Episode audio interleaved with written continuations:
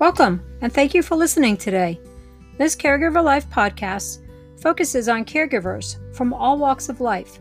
Throughout the episode, we will hear from caregivers on the front line, those who do the day to day, sometimes hour to hour caregiving. We will also hear from care recipients, professionals in the field of caregiving, and other various topics of interest to those living this caregiver life.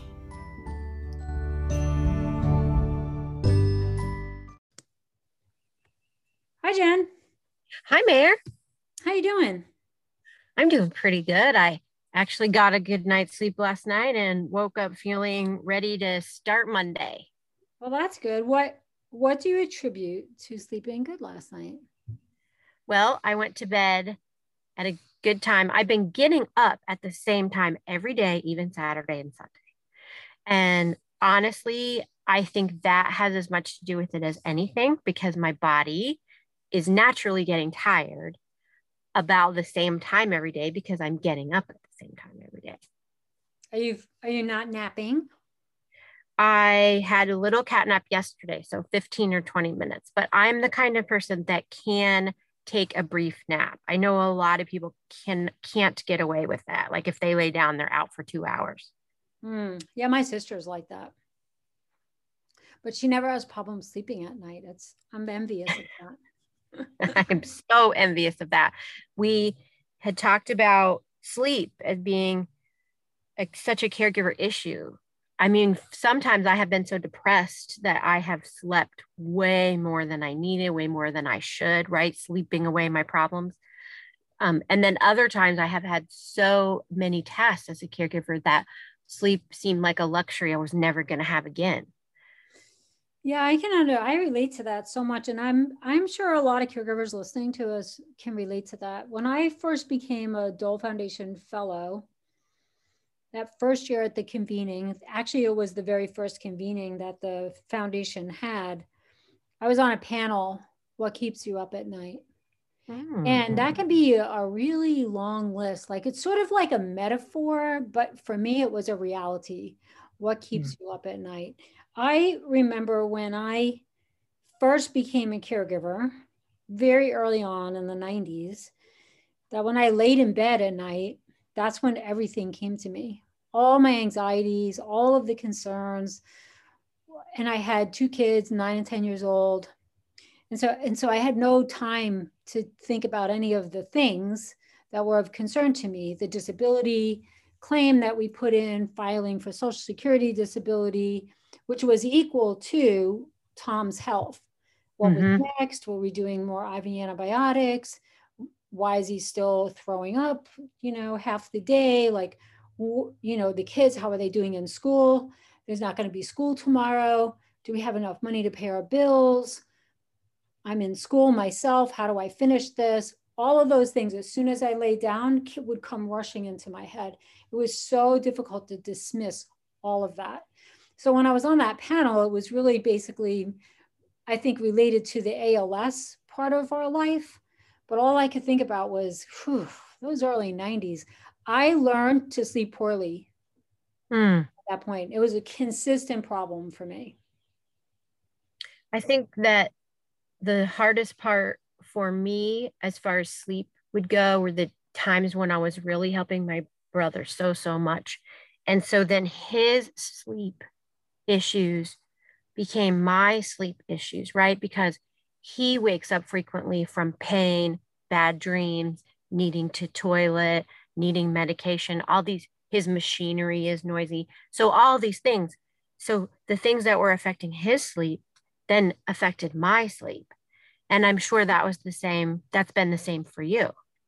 Well, and recent, yes, in recent times with ALS, that's that's the now would be the hospital bed makes a noise because it's meant the mattress turns. I mean, it's not an obvious turn, but it like lets air in and depresses, you know, takes sucks air out and puts air in to move it around so he doesn't get bed sores. And then that has little lights. So I cover that with a towel. And then the fob that goes with that, if that flips up, that illuminates with a lot of light. His breathing machine makes noise. And if he breaks the suction from the mask that he's wearing. alarm goes off, or mm-hmm. I can mm-hmm. hear him snoring. And then there's a ceiling lift, you know, to help carry him, get him up when I need to use that. That also has lights right above my bed. So I've I've um I've put tape over that so I can't like it's always you're always trying to do all of these things that are happening and it's crazy. It's um there's there's so many things that can disturb the sleep that when I get a good night's sleep, it's really it's amazing. So I have learned a couple of things. I will wear an eye mask when I go to sleep. I'm very unattractive when I go to bed, as probably a lot of people would. I'm sure you're not. I put, um, I have earbuds that I wear. I have Bose ones where it has a, um, like a white noise that I put on. I could still hear him if he needs me, but it kind of drowns out the rest of the extraneous noise, which is good. So it's it's really a challenge. I use earbuds also. I had the benefit of attending a sleep hygiene class that my brother went to when he was um, inpatient at uh, the Shepherd Center, which is a, a brain injury and spinal cord hospital. Um, and so I didn't always accompany him to all of his therapies and his classes, but I went to the sleep hygiene class because they were encouraging caregivers to go. And I honestly, the term sleep hygiene seemed so foreign to me. I was like, this is strange. You mean like I should take a shower before bed, which sometimes I do. That helps me relax. But it was so much more encompassing than that. Um, and I actually found some notes that I had made from that class. And one of them was keep a consistent schedule and and also to survey your environment, which you've done very well by covering up lights. You know, I have uh, blackout curtains and sometimes I use nature sounds or like meditation music in the background to help me sleep. Um, and I try not to sleep with so many blankets. I love to cocoon, but they mm-hmm. really stress the importance of keeping your body cool. Well, they say so. And I've interestingly, I read a book over the summer, last summer, Why We Sleep by Matthew Walker. He spent his whole career studying sleep. And he does say in his his book that our rooms should be at a temperature of 66 degrees. Hmm. We will sleep better because our bodies need to cool down. And that even if we were to take a warm bath or a warm shower before bed or a few hours before bed, that should not interfere with our sleeping and our bodies cooling. It actually will help your body cool faster. And so I and that.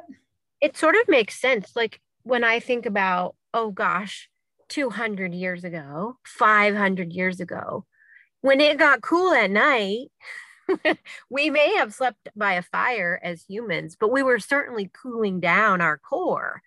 Um, right. Interesting observations. Uh, I one of the things we talked about a lot in recent episodes was um, peer networks and peer support.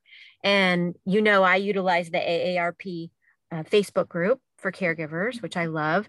And I, I, you and I were just talking about both of us, for whatever reason, have been waking up in the middle of the night and having trouble falling back asleep. And I went in the AARP Facebook group and I just posted, like, is, is everybody having trouble sleeping? Is it the pandemic? Is it me? What's going on? And Mayor, oh my gosh, this is a this is a caregiver pandemic of its own. Mm-hmm it's such poor we have so many problems with our sleeping we all have such poor sleep so what yeah. did you, what did you find out what were some of the responses um uh, so many people said i'm exhausted all the time and i can remember when i was in a really dark place and i didn't have good caregiver support i didn't have good mental health i wasn't physically taking care of myself super burned out right and that was the thing I found myself saying all the time when somebody would say, Oh, hi, Jen. How are you today? And I would say, I'm exhausted. And it, I said it so much that I heard myself saying it. And um, so when I was reading those comments, it really touched me. Like this, caregivers need this, they need to know. Um, and there were a lot of folks who were saying, I'm always, I can't sleep deeply because I'm so hyper vigilant of falling, of a toileting need, of of the you know breathing stopping, of just all, all these things that my care recipient might experience in the middle of their night mm-hmm. that I'm not I'm not sleeping at all. And um that really struck me too because you have to find a way to turn off even if you can only sleep for one hour at a time, you need to do that seven hours during the day. Your body needs seven hours of sleep during the day. Yeah, and I, I do think that you need continuous sleep. I don't I don't sleep for seven hours. I sleep for six hours. I don't Me too. I don't I don't really get a good seven in, but I I get six in now and I'm I'm happy with that. I don't I don't really know that there's a great answer for people who um, are caregivers to somebody who has a condition, whatever the disease is, or whatever the illness is that somebody has, where they require total care. I mean, the solution is to have somebody come in and be, yeah. you know, at night. So, like a, on, you know, skilled care or an aid, depending on what somebody needs and what their condition is you know, like I do think recently I've thought like if you know one caregiver, you know one caregiver. We're all lumped into this big pool of, you know, caregivers need this and caregivers need this much sleep and they need to do this mm-hmm. to take care of themselves. And that is just not true. That's like saying, you know, all people who live in the state of North Carolina are this kind of person and all those who live in Florida are this kind of person. We're all so diverse.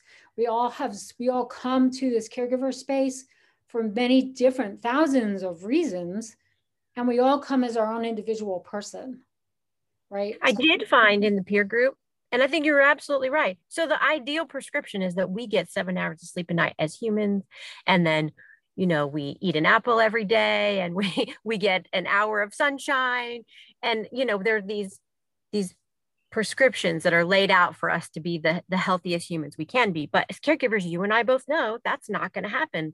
I probably sleep six hours and work in a nap when I can, but there's definitely caregivers out there, like our friend Lara Gary, who we've had on the show before, that she can't sleep more than an hour and a half at a time. Yeah, an she, hour. It took her a long time. She finally has skill care at night. And I want to say she has four hours. I tried, mm-hmm. we talked the other day for like five minutes. Like every time we try to talk to each other, she's got a thing going, or then I something happens here, and so I never we never seem to finish conversation. But she, I believe, she has four hours. And I want to say she started with two skilled care. So, you know, and her husband is um, service connected for ALS and he's he's ventilated. I believe he needs uh, suctioning every every hour because mm-hmm. during during the hour it's very difficult to get sleep she had the most difficult time with the va approving the skilled care it's now approved like she asked for three hours and uh, three nights and she got it then she asked for four nights and she got it but those first two nights that she asked for it was literally like pulling teeth where you you could really just cry for her like how can people not understand that she cannot keep going for a year, she went with broken sleep seven nights a week, week in and week out. And she's a she's 51 years old. And really, what a terrible thing that does to your body, does to your mental health. It's it's just so unkind. It's it's hard to even understand it. Yeah, and I I I have so much just heartbreak over that fight that she had to put up just so that she could get a little bit of sleep so that she could make sure that her care recipient was okay you know i mean it's not it's not uncommon for caregivers to be so burned out right that they start having very serious physical um, ailments themselves. And then and then you're you're, saying well then who's going to take care of both of us? It's that's that's the real risk there is that the caregiver without support without good strategies becomes so burned out that then then the caregiver and recipient are both at risk. Um, and we need we need more education nationally in our healthcare system in our um, medicaid and medicare systems and in the VA to understand the kinds of breaks that caregivers need. I mean, this isn't about, um, you know, having time to run to the grocery store or or to go get your nails done. Those things are wonderful, wonderful. You know, I love when I can take a couple hours for myself. My favorite thing is to go to the beach and hunt for shark's teeth. But mm-hmm. I this is it's systemically broken that we are not able to give our primary family caregivers the breaks that they need for simple things like sleep. Um, I did find in the AARP group though, Mayor, and this isn't going to surprise you, but it's just another argument why peer groups are so, so important. Because in addition to the folks who are saying, me, I'm burned out, I can't sleep, I don't know what to do, there were as many caregivers who said, I've had that, I've experienced that, and here's what I do. Here's a small thing I do. Here's something you can try. And there were so many great suggestions. Yeah, we're very good at helping each other out, I think. You know, I think, you know, one of the phrases that I really like is I see you, you know. Mm-hmm. And it and it just I'm willing to sit in the dark with you and hold your hand and let you just feel that comfort because you need that. And that's what they do in the AA RP group. I'm also in a, I'm in a ALS spouse caregiver group, and it's very much like that in there as well. In fact, I just responded to somebody last night who had a lot of concerns and and I, you know, I can't make that go away for you. You're in the right place because we're all going through that. We're all, yeah. you know, we're all experiencing that. I think a lot of times for me, if anything keeps me awake at night these days, um, sometimes I get like a sudden bout of like grief that just mm-hmm. kind of takes over and I can't get rid of it. And that and I've learned to get out of bed. Mm-hmm. That actually was one of the suggestions, Mayor. Yeah, get out of bed. If you are awake for 20 minutes, get up. Uh, Melissa Comeau, our our friend Melissa, who wrote Sleeping with the Ward, that's how she wrote her book. She just got up and started writing. Well, if I'm not going to sleep, I'm going to do something else. And it may be that the other thing that you end up doing helps you get tired. Yes, I think I think I would advise people uh, not to go on social media, two or three. And I've done that. I've I've broken that rule myself. I've I don't do it when I go to bed. I changed my. I used to read uh, Kindle on my iPad which has mm. social media on it, right? Mm. So scene alert would come in and I'd be tempted to look at it. And the, the lighting on the, the older iPads is not very conducive for sleep. So I bought a new Kindle, just a Kindle that just has a book on it. There's nothing else on it. And I read that when I go to bed. And that has made a huge difference. It has like the right ambient lighting on it for mm-hmm. going to sleep. And and it's just that. It's just a book without you don't have to remember to turn uh turn the light out or no i can flip it, it upside down and it goes down. You know, it goes i love it. There's no um, email on it. There's no twitter. There's no there's nothing on it. There's just a book. Some of the some of the that's such a great suggestion and some of the suggestions in the AARP group were have you tried reading? Keeping a book by your bed? Um, a lot of folks especially if they share the room with their care recipient you know there is light in the room anyway all the time. But um, there were some in there that I found really interesting, like uh, rubbing Vicks on your chest or like uh, scented oil on your on your feet, like peppermint, which is very mm-hmm. pleasant. I use I it reminded me that in the past I actually have used an infuser with some oils, which are really nice.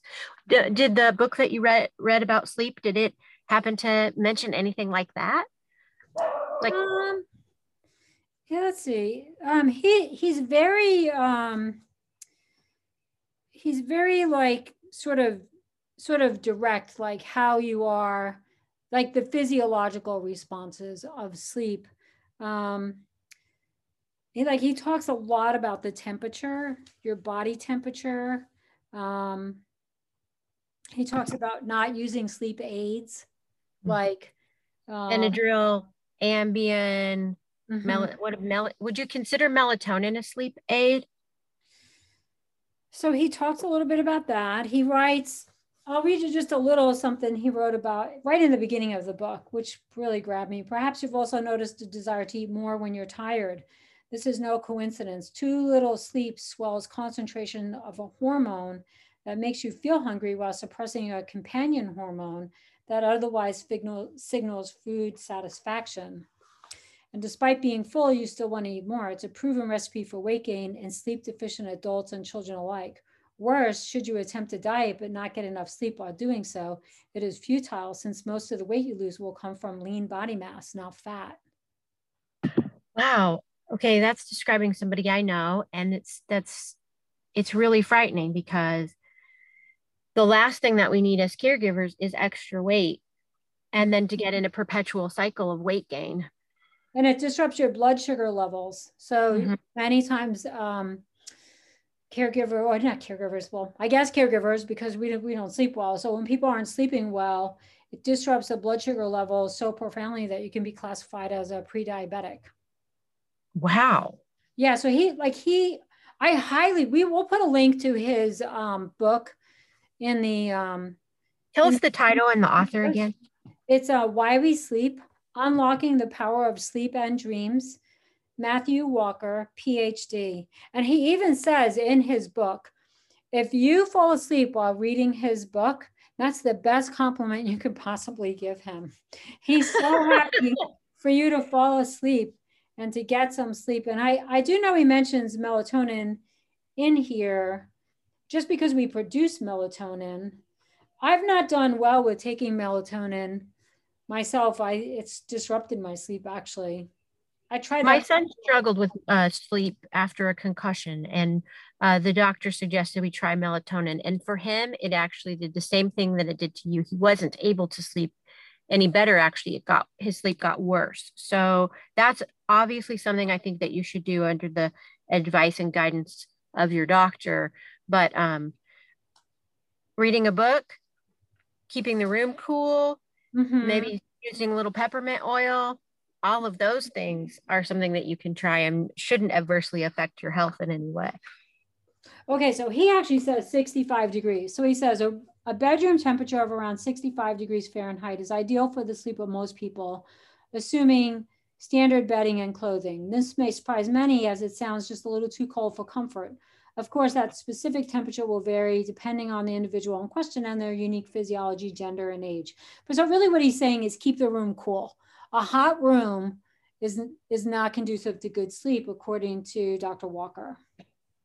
I don't know if you have ever gone camping. Um, I love camping and was a a scout leader for many many years so i did lots and lots of camping and some of the best sleep i've ever had was in a tent on a cool fall night where it's definitely 65 or below and there were some nature sounds like real nature sounds not the ones coming from my phone.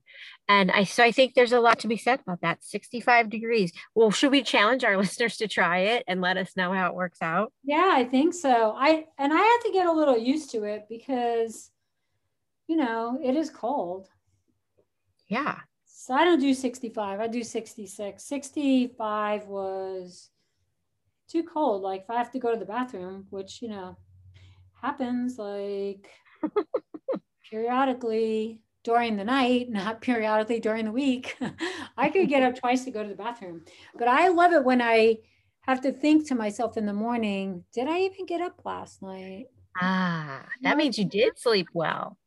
And most of the time, since I read this book, most of the time I sleep well. I wow. sleep I sleep six hours most of the time.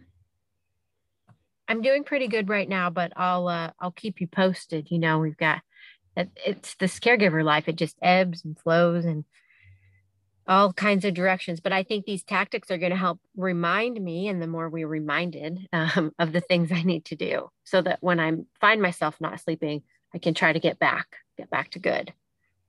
Well, I also use so I like the I like the idea of the infuser. Um, I used to do that and then I kind of stopped doing that. I don't know why. And then I I changed laundry detergents, and I think it's called um, I don't know. I have to I have to look it up. It's called Diva. It has Diva in it. And mm. I, got it hmm. I got it on Amazon. Diva wash. Let's well, I started using an infuser when I traveled because I don't particularly like the smell of every hotel room. And that's when I found that it it was helping me actually fall asleep, you know, sleeping in different hotel rooms and traveling extensively, it can be really hard to fall asleep in a strange place. Yeah. But if I have my infuser, it makes it feel more comfortable. I bet because it just feels good to sort of wrap yourself in it. This is called Tyler Glamorous Wash Diva. And I wash the sheets in it. So I kind of like put it up to my nose and I can inhale this beautiful. It's like, it almost feels like you're in a high end hotel Ooh. where the sheets smell really delicious. If I could stay in high end hotels, if I could afford to stay in high end hotels, then I wouldn't need to travel with my infuser. yeah, right? Whatever you got to do, man. That's what I think. Um, well, I'm, I'm, we're going to have a writing prompt as promised for our listeners. Um, and it's going to be also about sleep because this whole episode is about sleep, who's getting it, who's not. Um, but we had a listener respond to our call out for writing submissions to be read on the air. Yay! Tell us about it. So it came from Teresa Coomer, who is a caregiver in um, in Illinois, and she cares for her husband. Um, he has post traumatic stress, and she's very open. She has a blog. We'll put a link to her blog in our show notes today. Um, and she's, I was telling you before the show, she's just like one of the most patient people I've ever met. Mm-hmm. I agree. And to, sh- you know, one of the things that you and I have learned is that sharing our story, our struggles, our coping tactics, it helps us. We hope it helps other people, but it really helps us in our journey of recovery. And I think Teresa has found that as well. So I want to just read a paragraph that she wrote. Okay. Marcus finally emerged from our cave of a bedroom after I had fed and showered the kiddos. I wanted to let Marcus be part of story time if he wanted to, since it's one of our favorite times of day. We have a practice routine where I always try to invite him to participate in things so that he can judge if he's up for it without any expectation of him joining, so that he doesn't have to feel guilty if he chooses not to participate. And then we get to relish in his participation when he can. I don't always practice this perfectly. I'm human. However, when done in this way, it saved all of us emotional anguish because we recognize that Marcus does not pick and choose his heavy PTSD days. Well, that really speaks. I mean, our care recipients don't choose their good days or their bad days. No, they don't. That really, that really um, gives me chills. Yeah. Fills my eyes, a little leaky, and gives me chills because her her acceptance of where he is when wherever he is, where he is, she just accepts that. And she's teaching her children that. She has two young children. Mm-hmm. One is it, is the baby a year? Is she a year? Yeah, I think she just turned a year. And she has a little boy, and she's teaching her, she's modeling how how to be with their dad. And really people outside of their family. What so much compassion there. I had the opportunity to spend a few days with um, Teresa and her family. And at an event, her husband was there, children were there, my brother was there. And she's really modeling this behavior, this um, practiced routine, as she calls it, for other caregivers, you know, to give her care recipient choices to participate um, and not to set the expectations so high that you're constantly being disappointed when they choose not to participate. Um, but you're you're celebrating when they do. Mm-hmm. and i think we all need to look at that. Um, this is an isolating life for us for many of our care recipients. And sometimes a lot of times they can't they can't engage. And i think the way that she addresses it here it just makes me realize it's okay. It's just okay yeah. It's a it's the place they're in right at that particular moment. Yeah. Oh, so I beautiful piece. Thank you so much, Teresa, for sharing it with us and sharing it with with our listeners, you, you know, she you're really living this caregiver life. I know that you're one of our loyal listeners too. So huge shout out to you. I, I'd love to have you on the show. So this is an official public invitation for her to join us. well, we'll reach out and ask her if she'll if she has some dates that we could hook up and um and and get her on the show. I think she has so much to share, especially with young kids because our kids are older now. Yeah. You know, so we come from a different place to it and I and yeah, and I think I, I, I know that we have uh, listeners who are uh, under age forty. We have quite a few listeners on that are probably raising children and have a lot of uncertainties in their life, and and maybe Teresa can share some other tactics that she uses with her kids.